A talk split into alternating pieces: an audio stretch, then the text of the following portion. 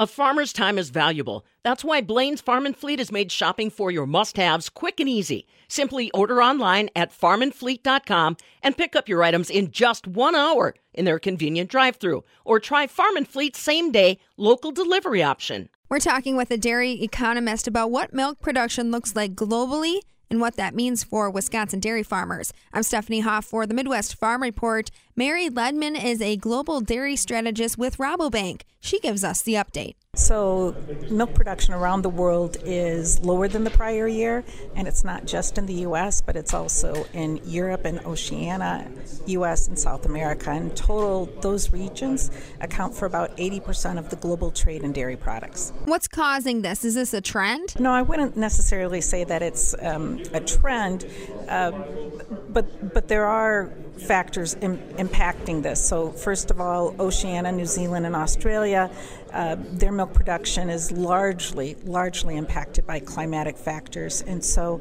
um, milk prices to dairy farmers are near record high there in New Ze- or in Australia, and are at record highs for New Zealand, and still they can't get more milk. And the reason for that is that they had a very wet, cold spring, and keep in mind their spring is our autumn, and then in January, their summer, they got hit with just like as my analyst there says, things were crispy, so it was really weather driven.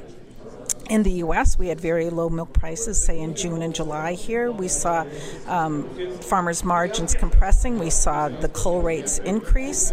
And, um, and, and now we're about 100,000 cows below a year ago levels. And so we're not, we're not going to increase milk per cow to offset that. And, and one of the reasons we're not increasing milk per cow is just silage quality and price of feed and forages are so high that dairy producers um, are maximizing profit and not necessarily production. And that's true um, in Europe and the United States, where I'd say it's more margin compression that's resulted in lower year over milk production, whereas in um, Oceania and South America, I would say it's more climatic factor. Is this a permanent change? No, I, you know, I, I think these are blips.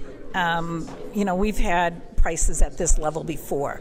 Um, do I think we're going to go down below $17 anytime soon? No, but do I think we'll hit below $17 still in the next five years? Absolutely. So, um, I think we need to keep that in mind that that uh, there are some pretty extenuating circumstances in our markets today. Um, but but having said that, you know one of the factors here you look at where soybean prices are and biodiesels and the low carbon f- uh, fuel credits that are going to those biodiesel plants that's going to keep soybeans tight. You know, what implication does that have for for, for corn? And, and so it's really a domino effect here that is really, for the time being, keeping the agricultural complex prices elevated. And we haven't touched on cow movement yet, but that's another topic of conversation. The migration of cattle um, around the U.S. for one reason or another. One, why are they leaving, and are they coming to the Midwest? Well, it depends what your definition of the Midwest is. So uh, we have seen uh, increased cow numbers in some of the regions, largely South Dakota. They've had new processing capacity. Um, as we've talked in this conference, you build you build it, they will come, and so um, cows will continue to migrate, or the daughters of you know cows that are in Wisconsin will migrate perhaps to South Dakota or or elsewhere. Where the where the new plants are. Correct, basically. where the new plants are. Are we seeing changing demographics in our farms and who's farming, and is that playing a role in milk production and cow movement? Well, that's a great question. Last night I sat at a table with a dozen producers, and I was the oldest one by a decade. Um, and so I'm, I'm turning 60 this year, and I always used to be one of the youngest people at these meetings.